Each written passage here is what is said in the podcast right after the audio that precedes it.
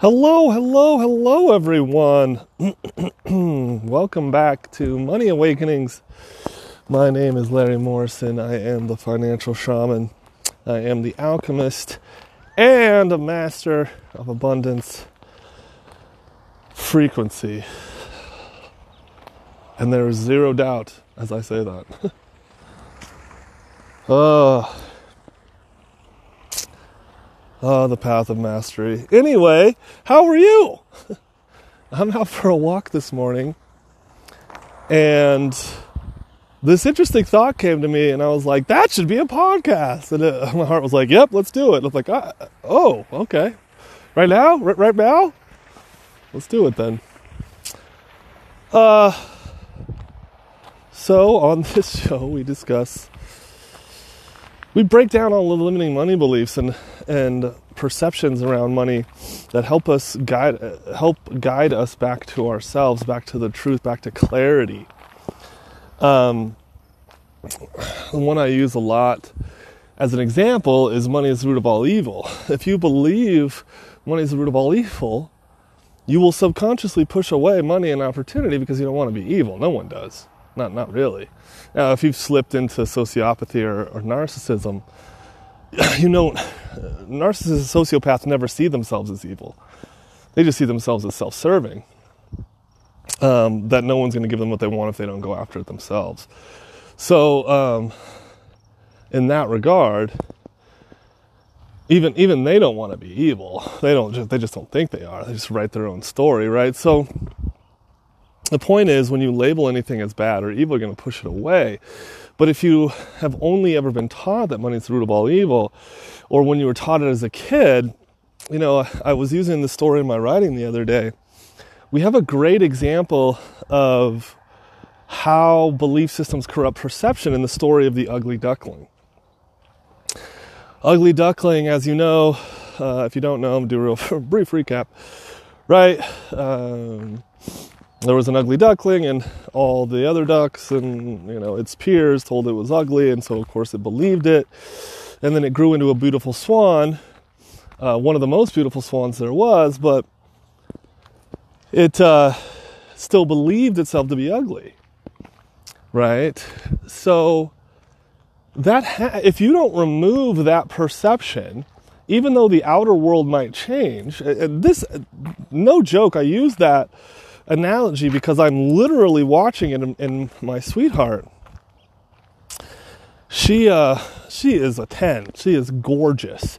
But because she was, you know, a little awkward growing up or whatever, um, and of course from her abuse, she was told by her own mother that she was extremely ugly growing up, which is a whole other subject I want to get into.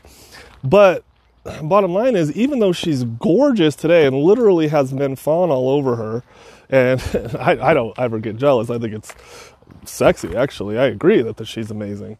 And uh, I, it just makes me feel lucky. But even though she can have all of this evidence supporting the fact that she's beautiful, she literally cannot see it in the mirror. She literally can't see it because the belief has corrupted her perception. Okay? This is what limiting beliefs do. They corrupt our perception. And when information comes in, like when I tell her she's beautiful, it goes through the filter of no it goes through the filter of her perception that no she's got to she's got to be right that she's ugly because that's the belief system or at least not a 10 if, if not ugly but in her imagination, the way to, to have the belief be right means she invalidates what I say, which is fine. I mean, my perception of her, while isn't somewhat important, I mean, it's her self esteem, right? But my point is, like, in her imagination, the ego says, oh, he's just saying that, or whatever. So the belief system can stay intact, right?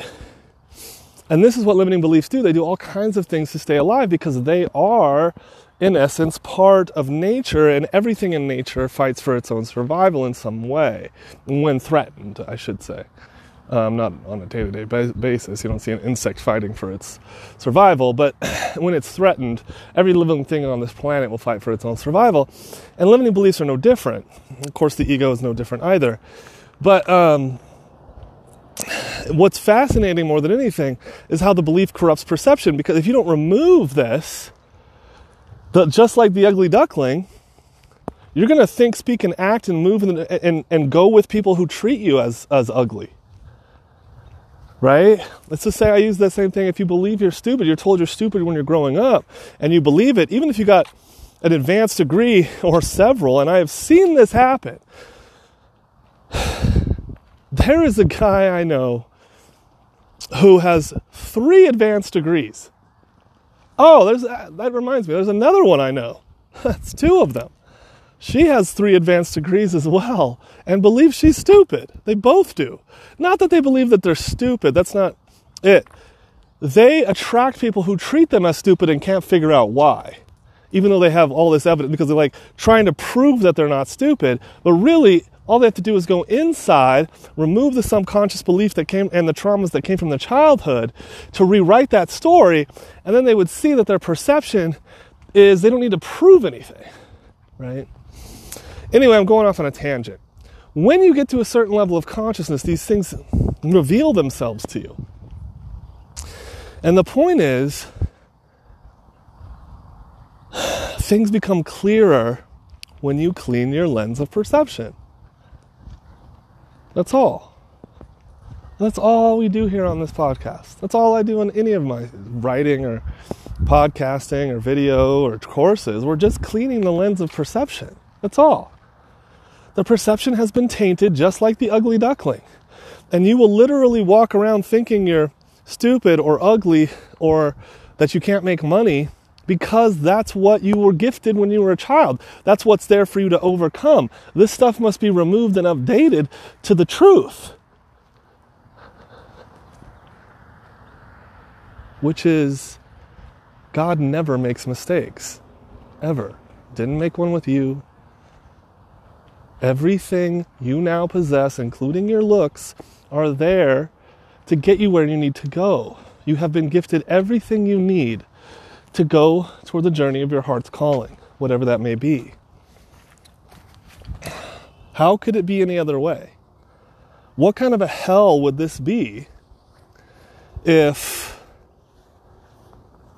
Um, sorry, thought popped in. What kind of a hell would this be if you, if you were gifted an inspiration toward a heart's calling and then told that you could never get there because you were too stupid? That would be torture.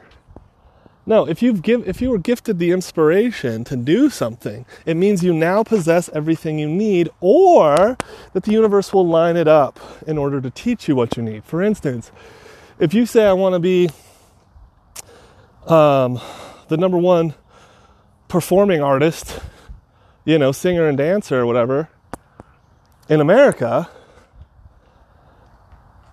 today, like you say that, I'm like, this is what I want, this is my dream, this is my goal, this is what my heart is telling me to do, and I can envision it, yada, yada, yada. The universe is gonna be like, okay, if that is your heart's calling, it's gonna be like, okay, I need to teach you a lot of shit. Right? I need to evolve you to be able to match that. Right? here's a great example. For me, for my life, when I, back in the day, I was thinking about this the other day, I was like, wow, it's been eight years. Um, I first started in student loan, the student loan business eight years ago. Started my own business seven years ago. And when I started my own business, um, I used to tell myself, I used to envision I'm the student loan expert. I'm one of the top, if not the leading expert in the country. I used to say that to myself over and over and over and again. But even I realized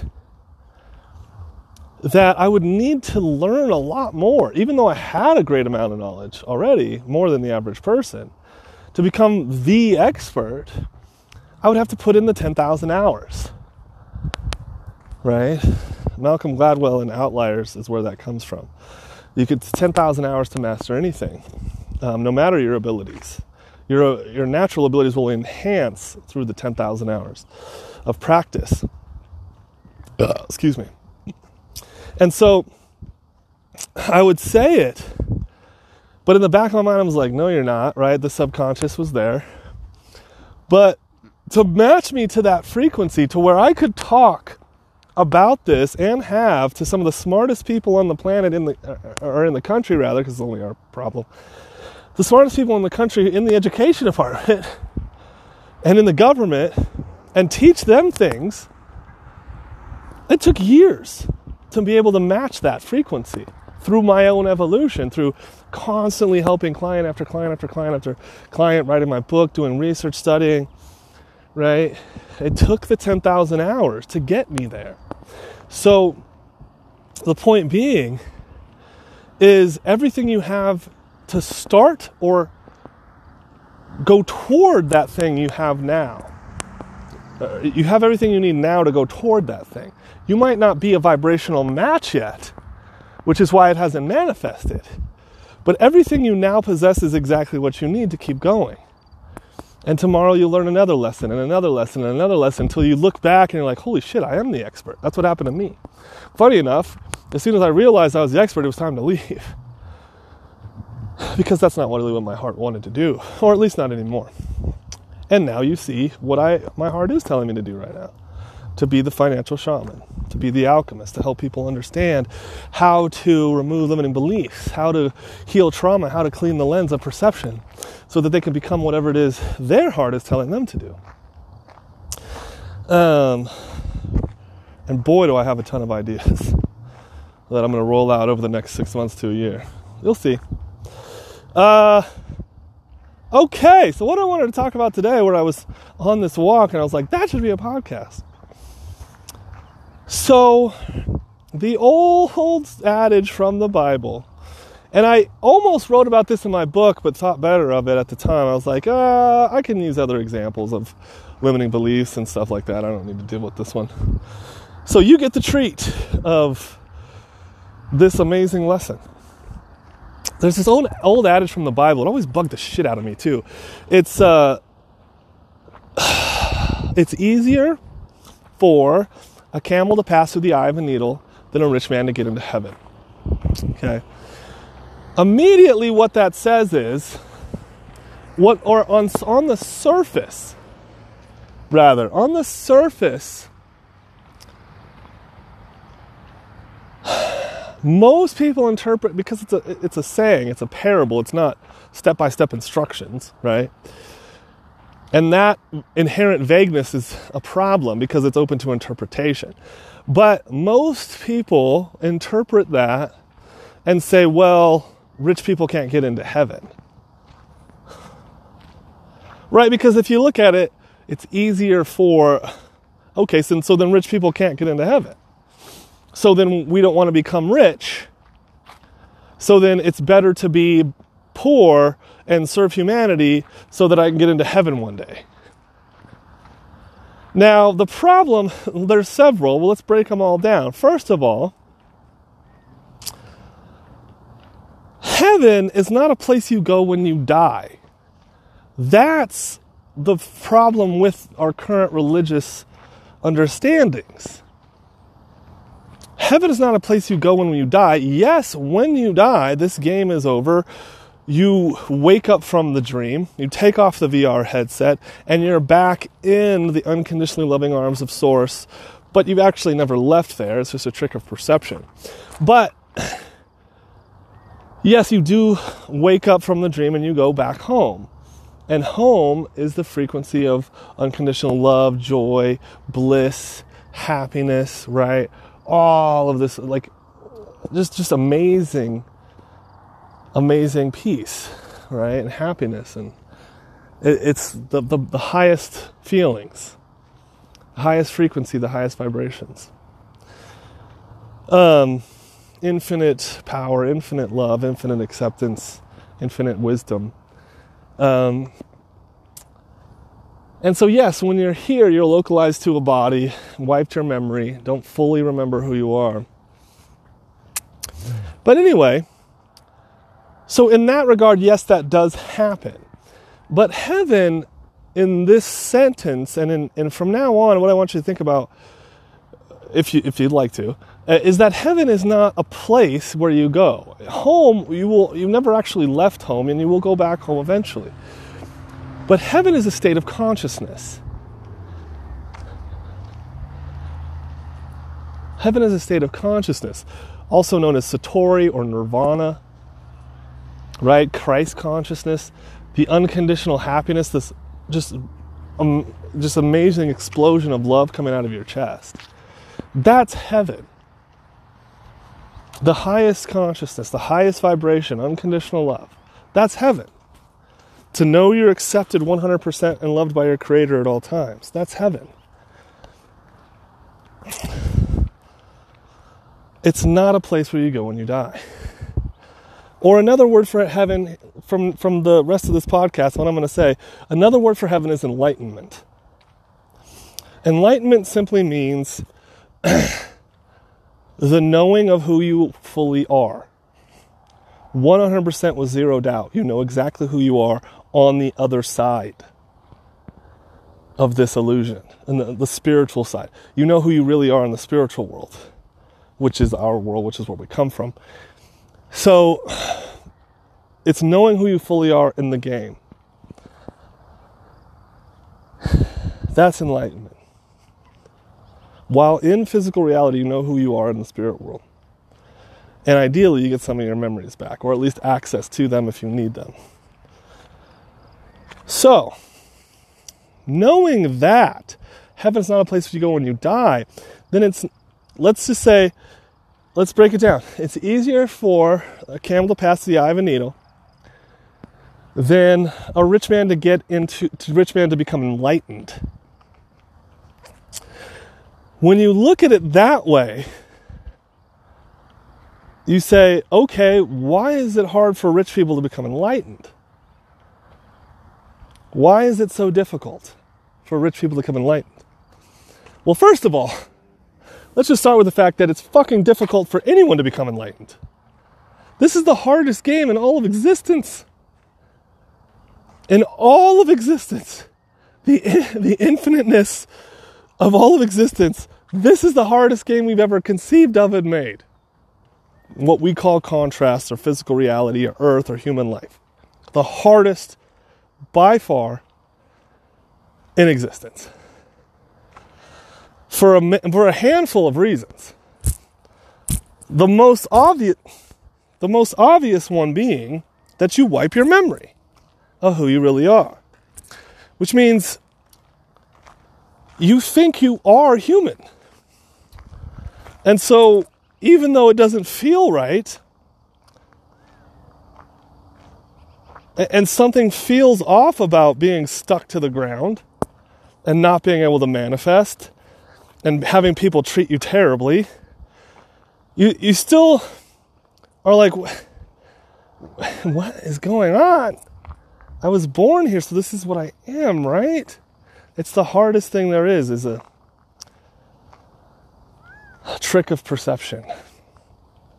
Right? When you when you watch, if you if you're like me and you watch a lot of, uh, or you know read comics or watch a lot of Marvel or DC or like heroes and villains type stories, or even just going back through uh, the etymology of how to tell a story in and of itself.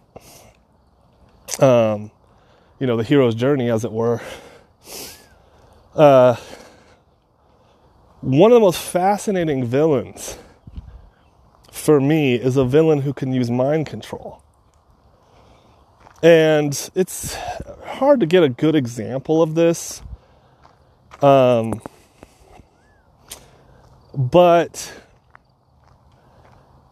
you've seen it in like uh, the Avengers, actually the first two Avenger movies, uh, and other things like that, where they corrupt the, the bad guy cor- like does a spell or whatever corrupts the thinking of the individual, and now the individual turns evil, right? So mind control is a fascinating one because you feel crazy. Like if you are if if if you don't know what's up and what's down, you're just completely lost. You're just falling in an abyss. Right? You have nothing to grab onto. And so, this is why it's so fascinating that we chose the ego as the opponent in the game because it is a mind control game. Or a perception control game would probably be the, the best way to talk about it. It's a perception control game. And so, with that in mind, you're like, wait a minute, who's the one in control of my perception? Who's the one in control of my imagination? Who's the one talking in my head right now? And when you don't know, you think it's you. You think you are your ego. You think you are the one who's telling yourself constantly how much of a piece of shit you are.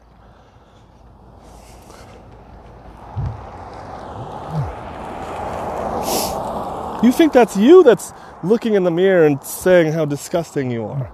That's not you. It's in your head, in your voice, which is why it's so fucking difficult.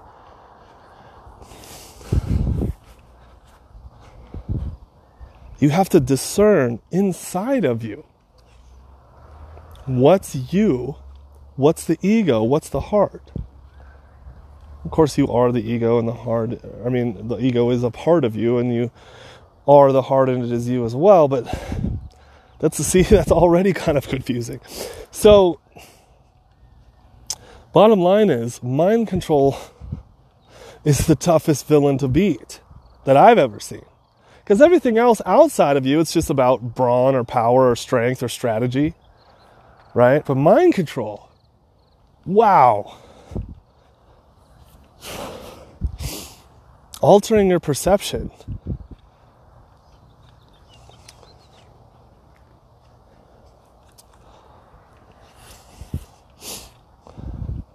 There was this, uh, for my nerds out there, and if you don't get this reference, just, just it's okay. Uh, I grew up watching Batman the Animated Series when I was a kid, and uh, loved that show. Still do. Haven't like watched it in a long time, but but um, the Batman had this villain. He has, besides Spider Man, Batman has the best villains, and uh,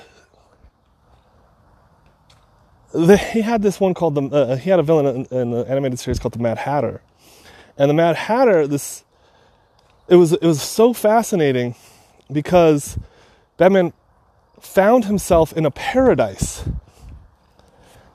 He, you know, was head over heels in love and he had a family and uh, you know, it was like his best life. And he was enjoying it, but something was nagging at him that it wasn't real. You know, the Matrix is good at this too, but something was nagging at him that wasn't real because he didn't feel the pain that he knew was a part of him, like his grief for his parents dying and in a horrible way, like that was a part of who he was. And he's like, where is that grief? And that's what drove him to f- seek out if it was real or not. And he started to see, like, wait a minute, this isn't real because there's no pain. Because he was so accustomed to pain so familiar with it, right? It, it just was always there. And so, you know, long story short, he broke out of the illusion and figured out that the Mad Hatter had trapped him in a virtual reality to pr- imprison him so that he could basically, you know, a villain could do whatever he wanted. It's so funny, like in all in all of uh, superhero genre movies or comics or cartoons or anything, police are useless. And the only thing standing between world domination of a villain is, is the superheroes. But anyway, the point is, even as the watcher of the show, you're like, what the hell's going on?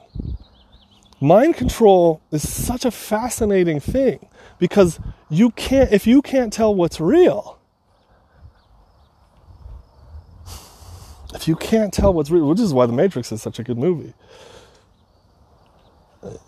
not not two and three, one and four, great. Uh, if you can't tell what's real, you feel lost and you don't have a stable foundation under you. Right?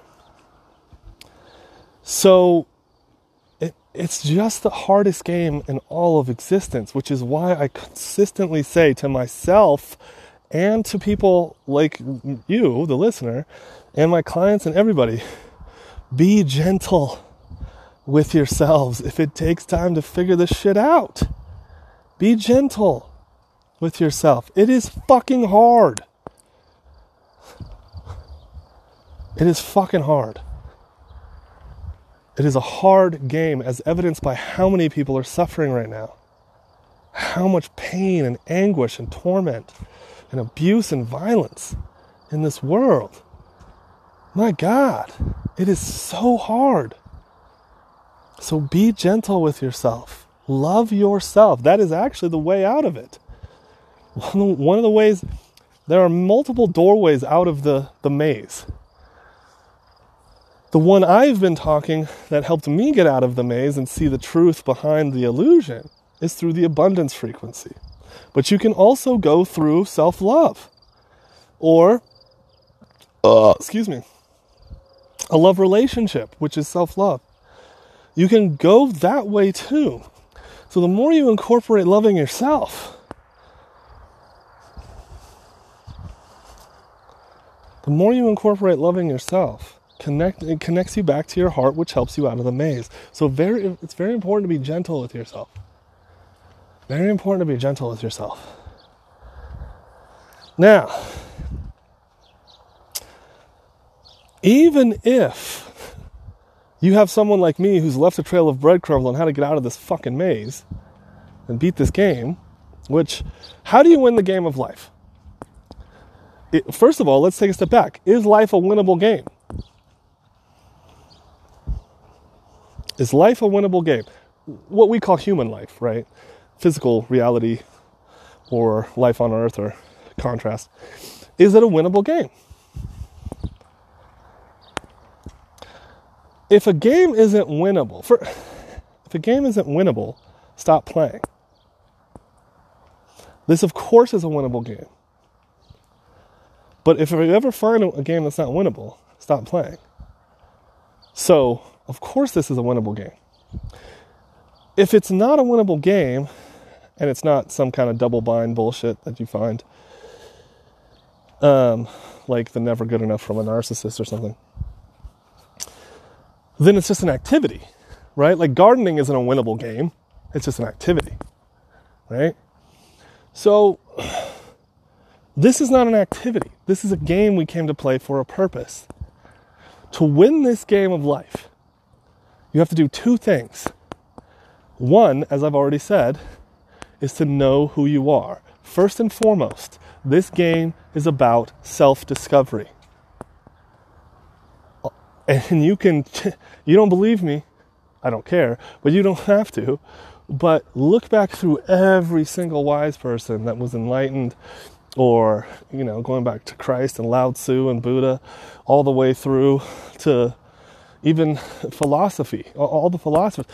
To know who you are, to know thyself, is all there is to do in this life. This is a journey of self discovery. And to know what that means is to know who you are on the other side, the consciousness part of you, the spiritual part of you.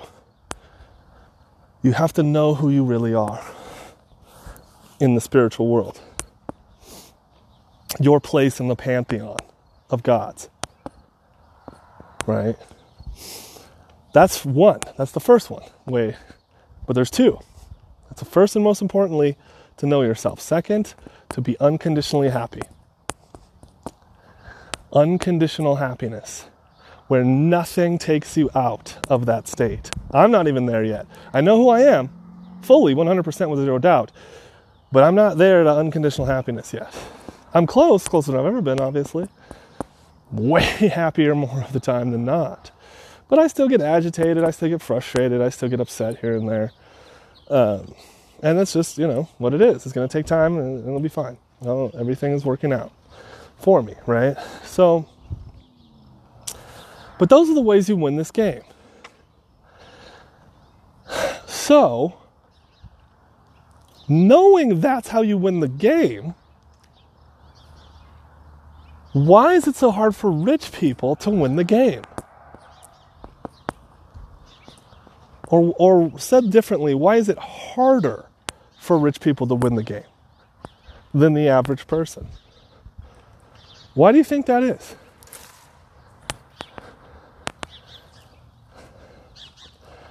Well, you might say because they're so attached to their, their money. That is true. That is a part of it. Yes, I agree. Um, because they um, have everything handed to them, yada yada, that kind of a thing. Uh, yes and no. Um, here's the real reason it's so difficult for rich people. And I would include famous people as well.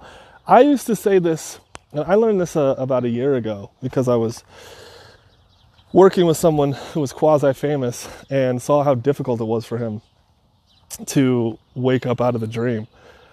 Um, I used to say it's it's so much harder if you're famous to become enlightened. You're way better to become enlightened than become famous because of it or whatever or not. But way way way easier to become enlightened first, which is why I'm grateful I'm not famous yet. Um, but bottom line is, it's so much harder because you are surrounded with yes men. If you're famous or rich, uh, or rich and famous, you're surrounded by fucking people who are constantly telling you how amazing you are. That feeds the ego and gives it more strength. Right? The ego hates to be wrong. And so when you tell it that it's amazing, it feeds it because then, then it doesn't need to change. Then it can just stay in control and say, oh, yeah, I'm amazing. I don't need to do anything different. I don't need to go looking for enlightenment. I don't need to evolve. Even if they're m- miserable. Like I was just reading about, uh, or someone just told me about, um, I don't read about, very rarely do I read articles about actors or any of that shit. But uh, someone was just telling me about was it Lizzo, the singer, who I, I, I love a couple of her songs. I love how she embraces her um, her thick body as perfect. Um, that's really awesome to me. And um, saying how she deals with suicidal depression, even though she has you know money and fame, still deals with suicidal depression. I've met billionaires who are suicidal and depressed. Uh, so, you know, take it for what it is. But even though that can be going on, they still think, oh, I'm just going to do some therapy or whatever. Like, they can still say, well, I have money and success, so why do I need to keep searching for anything else? But what's funny is when you get to the top of mountain, to the, the mountain and you realize nothing is there, which I have been, not with fame, but with money, when you get to the top of the mountain and realize nothing's there, you're like, you have this super let down feeling, which makes you kind of suicidal. It's like, wait, I had this goal, I made it happen, and now I don't feel any better? What a letdown. I might as well kill myself because I don't understand the game or how to win it. That happened to me, it happens to a lot of rich people. But the point is, when you're rich and or famous or both, people flock to you because they want something from you. So then they tell you what you think they think you want to hear. How smart you are, amazing you are.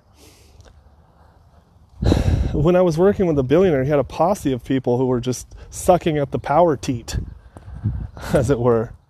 Had a wife and family and a mistress, just a, a couple of them. Uh, he had a doctor and a lawyer that traveled with him all the time. Like, um, I was just talking to my masseuse who used to work for a, a billionaire who had a whole staff of people constantly traveling with him. You know, watch my sweetheart was watching the Kardashians last night. It was briefly popped in, and Kim Kim has a, and all of them do, but Kim has a whole whole mess of people following her around friends, assistants, business type people, lawyers, all th- th- her image and her brand and her selling whatever the hell they sell, I can't even know. I don't even know. I think it's makeup or something or clothes. Um, that's how, like, their image and people wanting to be like them is how they sell shit. So that uh,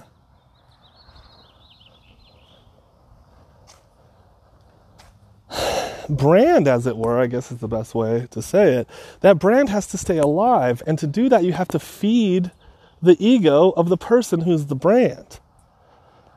Does that make sense? Um,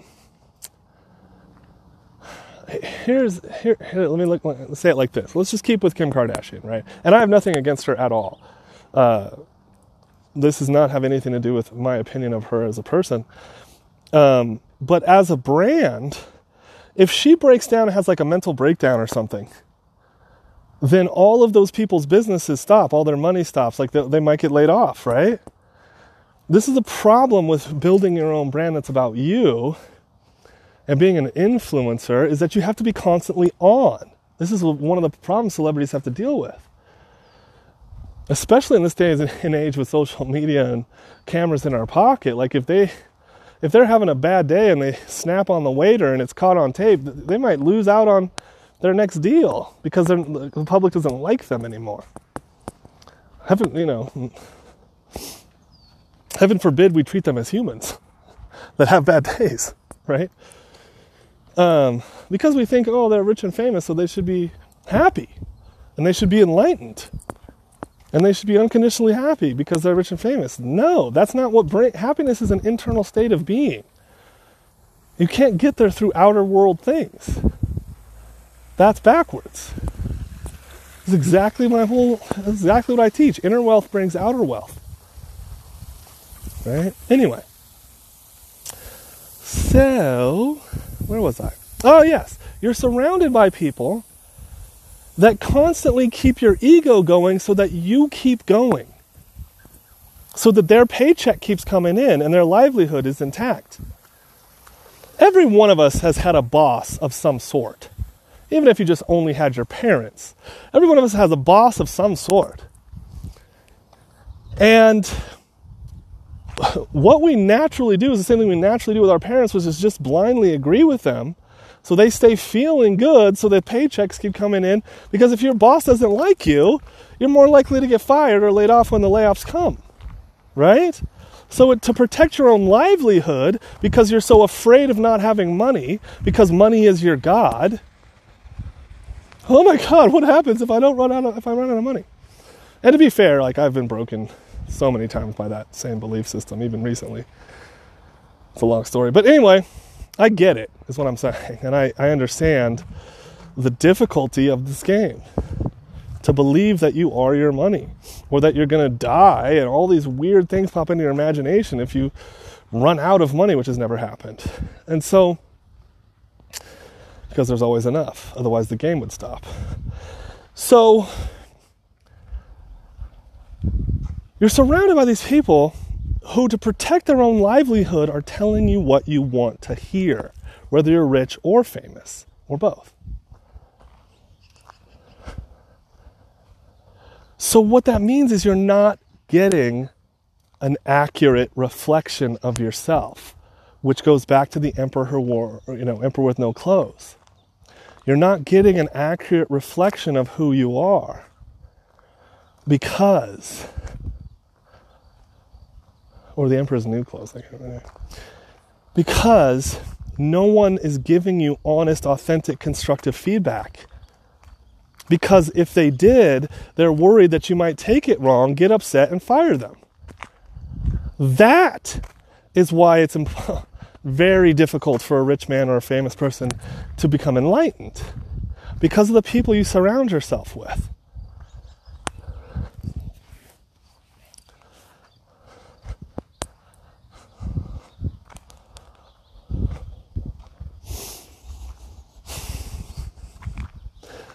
Think about it like this the ego is like a child who has never been told no when, it, when it's in full control.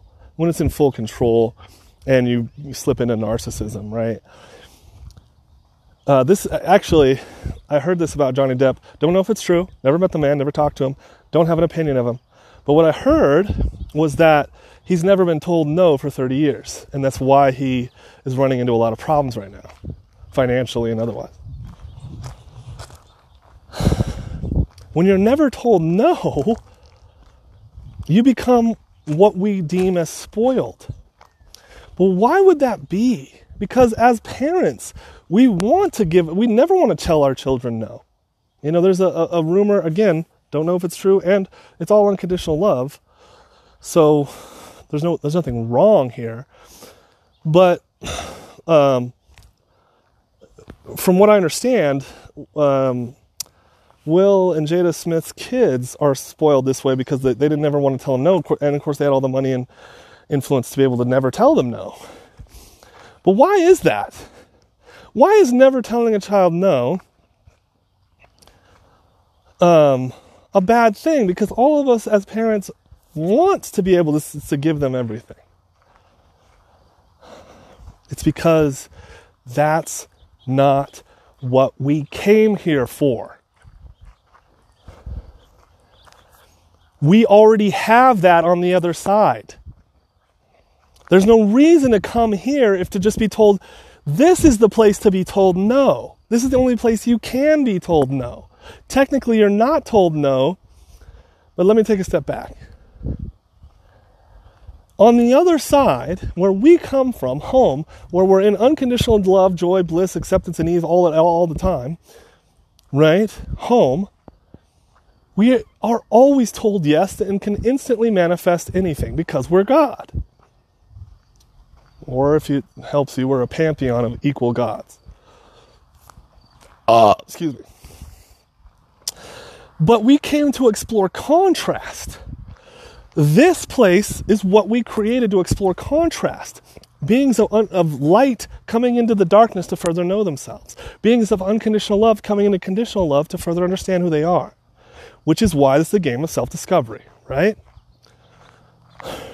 But this is the only place you can experience what it's like to be told no by your God, by, by, by, the, by creation, by unconditional love, by your parents, if you want. This is the only place to experience no. That's the whole fucking point. So, because that is the whole point. Okay, let me take another step back. The reason we created physical reality was because one of our brothers or sisters, or family members, whatever you want to say, uh, in the pantheon of gods, asked Source, unconditional love, the infinite, all that is, asked it, I want to know what it's like to be told no. And of course, because the infinite intelligence can never say no, it got caught in a conundrum, a double bind.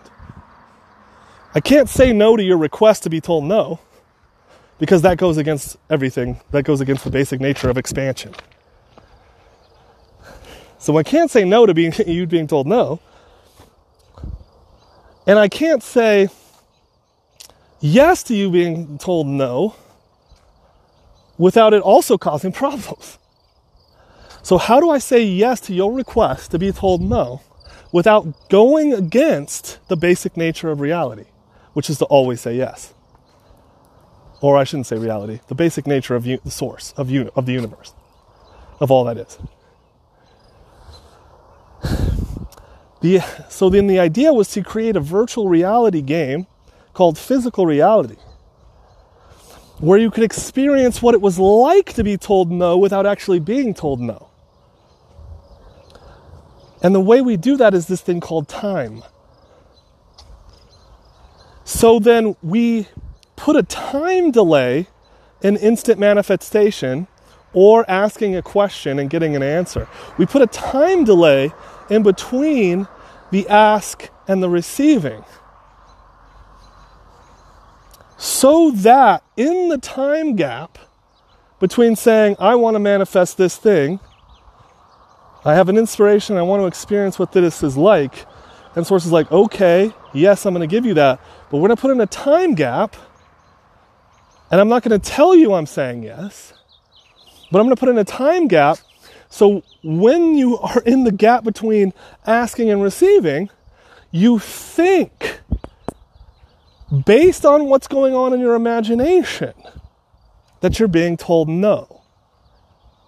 That's the game we're playing because we're never told no. This is a place of contrast.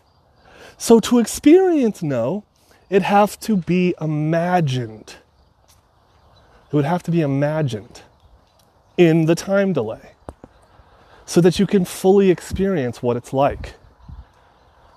That is why children become spoiled. Because if they're never told no, they never experience contrast, and therefore they're not evolving to know who they are.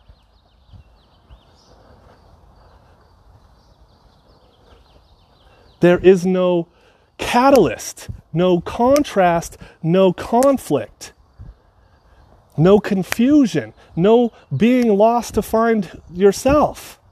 You're just given everything, so you don't need to do anything. There's no drive, there's no hunger.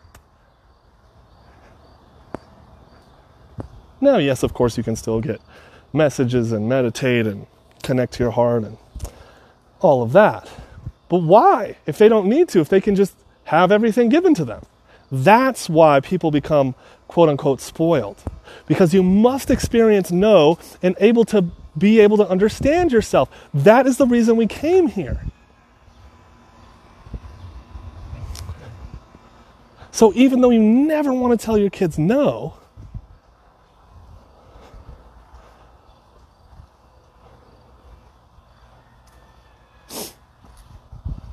you always want to say yes. How do you split the difference? Well, you do what Source does. You don't tell them no, you tell them wait. Wait. Be patient. Mommy, I want to go to Disneyland. Okay, we'll go.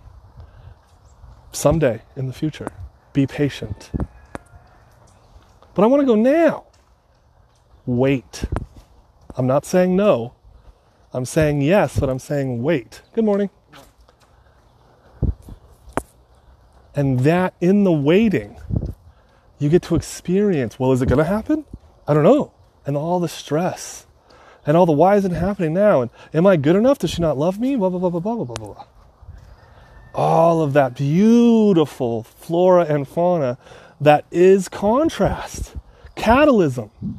Is that a word? Catalysm? Catalyst? Ism? Anyway.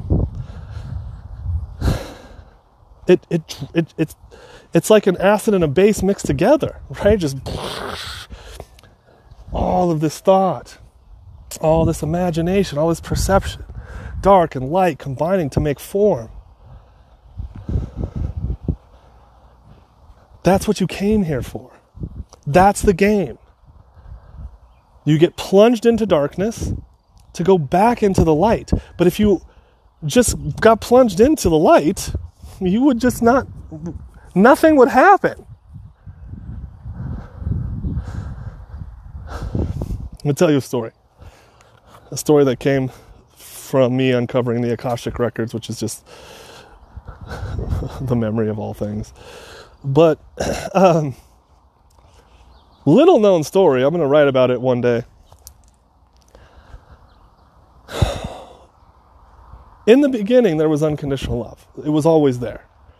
Um, there was no beginning to God. It, unconditional love was always there.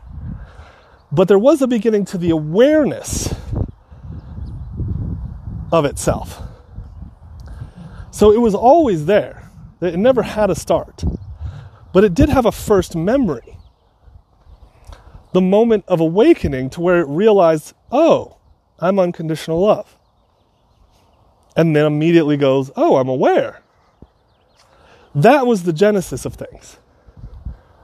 And from there, it noticed it was in darkness and said, Let there be light. That is all true. But That's where the story stops. Let me give you a little bit more because it just keeps going, always. Then it was completely immersed in light. And there was nothing but light. So instead of pitch blackness, it was pitch whiteness, if that makes sense. And then God was like, or the first, or whatever you want to say. And then God was like, oh, not that it was a mistake, but it didn't know that's what was going to happen. So being in complete light and you know pure white is the same as being in pure black. And then it was like, oh, I need both to create form. Right? You need both light and dark, the yin and the yang, to create form, to create something. And you see this in the night sky. If it was just black, if it was just a vacuum of space, you wouldn't have any we wouldn't have any clue where we were in relation to everything else. So it needed in this case, and what I'm saying, in stars to understand your place in the universe, to get your bearings. So, why is this all important? Because you need constructive feedback. You need a reason to go looking for who you really are. And it's very difficult, especially if you're born into riches. There's no reason to go looking unless you know you're just unhappy or whatever and you're trying to find you know if you ha- i mean there's there's i'm sure there's people who are born into riches who go looking. But still, usually what you find is people who are born into riches or fame or get it young is there's no it's it's an ennui it's a an unfulfilling blah kind of life. Nothing gets them excited. Uh, unless they're creating, you know, like I can't say everyone. I'm not painting with a broad stroke here. Everybody's different. But most of the time, that's what I see. It's a, it's a more of an ennui, like a melancholy, like, eh, I can have anything, so what's the point? I can get anybody, right? I can just make everybody like me and talk my way out of a abuse settlement or whatever it is. Like there's no challenge. There's no resistance. There's no opponent. Your opponent's already won. There's no reason to go looking for who you really are. By contrast, I was born into extreme poverty. Extreme poverty. I mean, it's not like we were homeless or whatever, but it's, it was definitely poverty. No question about that. And from there, it drove me to understand money. What is going on with this thing called money? Why can my mom not make any of it? How do I make it? How come my grandparents, who are loving and smart and uh, capable, and so is my mom, they can't make money? But my dad, who's a fucking sociopath, he can make plenty? What the fuck is going on here? Why would God give money to the asshole, but the sweet and unconditionally loving are broke. What the fuck is happening? Those questions drove me to come all the way to here I am today. Do you understand why contrast is so important? And that is why famous and rich people have such a hard time because they don't have any contrast. They don't have any constructive criticism. They're just told how amazing they are the whole time. Anybody who tells them differently hurts their little ego and they, you know, you don't like me. What the fuck?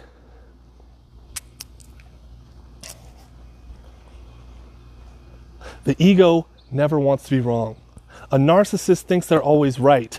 When you are surrounded by yes people, it's hard to argue that you're not always right. Because they're telling you you're always right. And they're acting as if you're always right because they care more about what you can do for them and your money. And that's the drawback of being rich and famous without being enlightened first, is if you, you can never tell if people are sincere or not. Or if they're just after something from you. So, what all that boils down to is if you're listening to this and you're already rich and famous, you better get a shark in your tank. You better find someone like me who will tell you like it is in a gentle and loving manner, and you better figure out how to get toward knowing who you really are on the other side and find a why to do that. And if you're not rich and famous,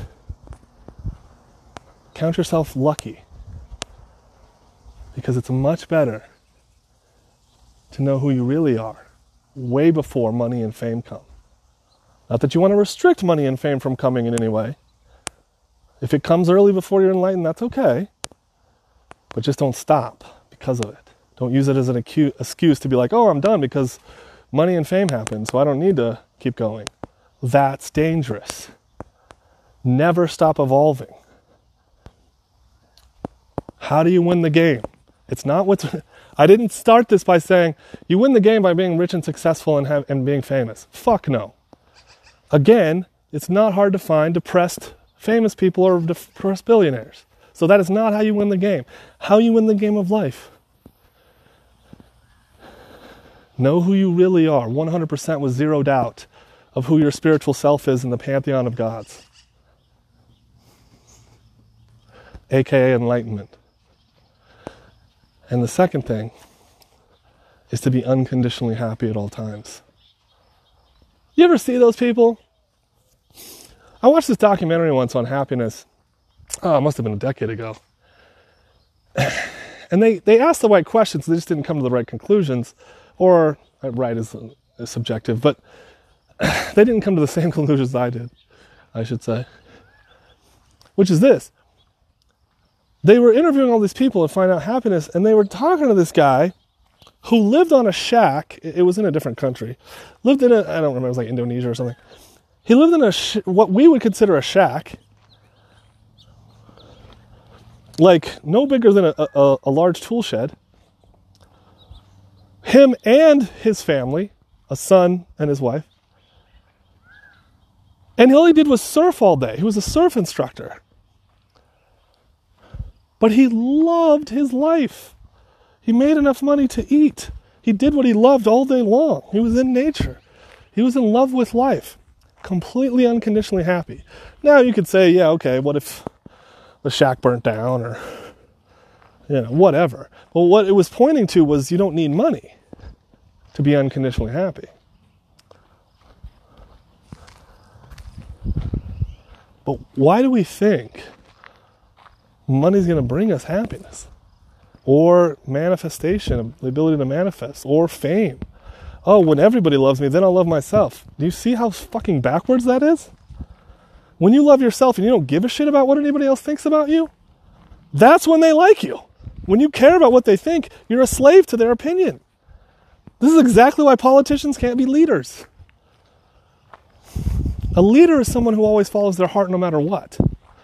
I am a leader because I will never stop following my heart no matter what. You can get either get on the train with me or not. I don't care. But that's why I can't be a politician because I would have to give a shit about what people think about me. That's never going to happen.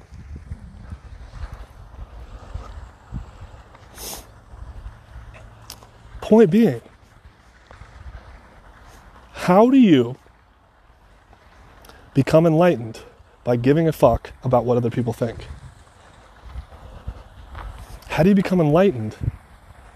Paradoxically, how do you become enlightened without people telling you the truth and constructive criticism, constructive feedback, and a reason to become enlightened?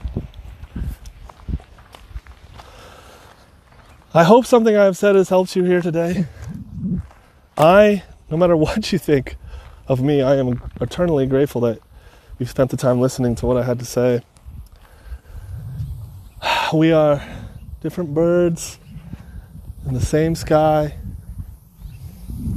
There's so many birds right now everywhere. Different crickets in the same night. All right? Different stars in the same universe. My unconditional love to you. Be well. Be gentle with yourself. Good journey, my friends.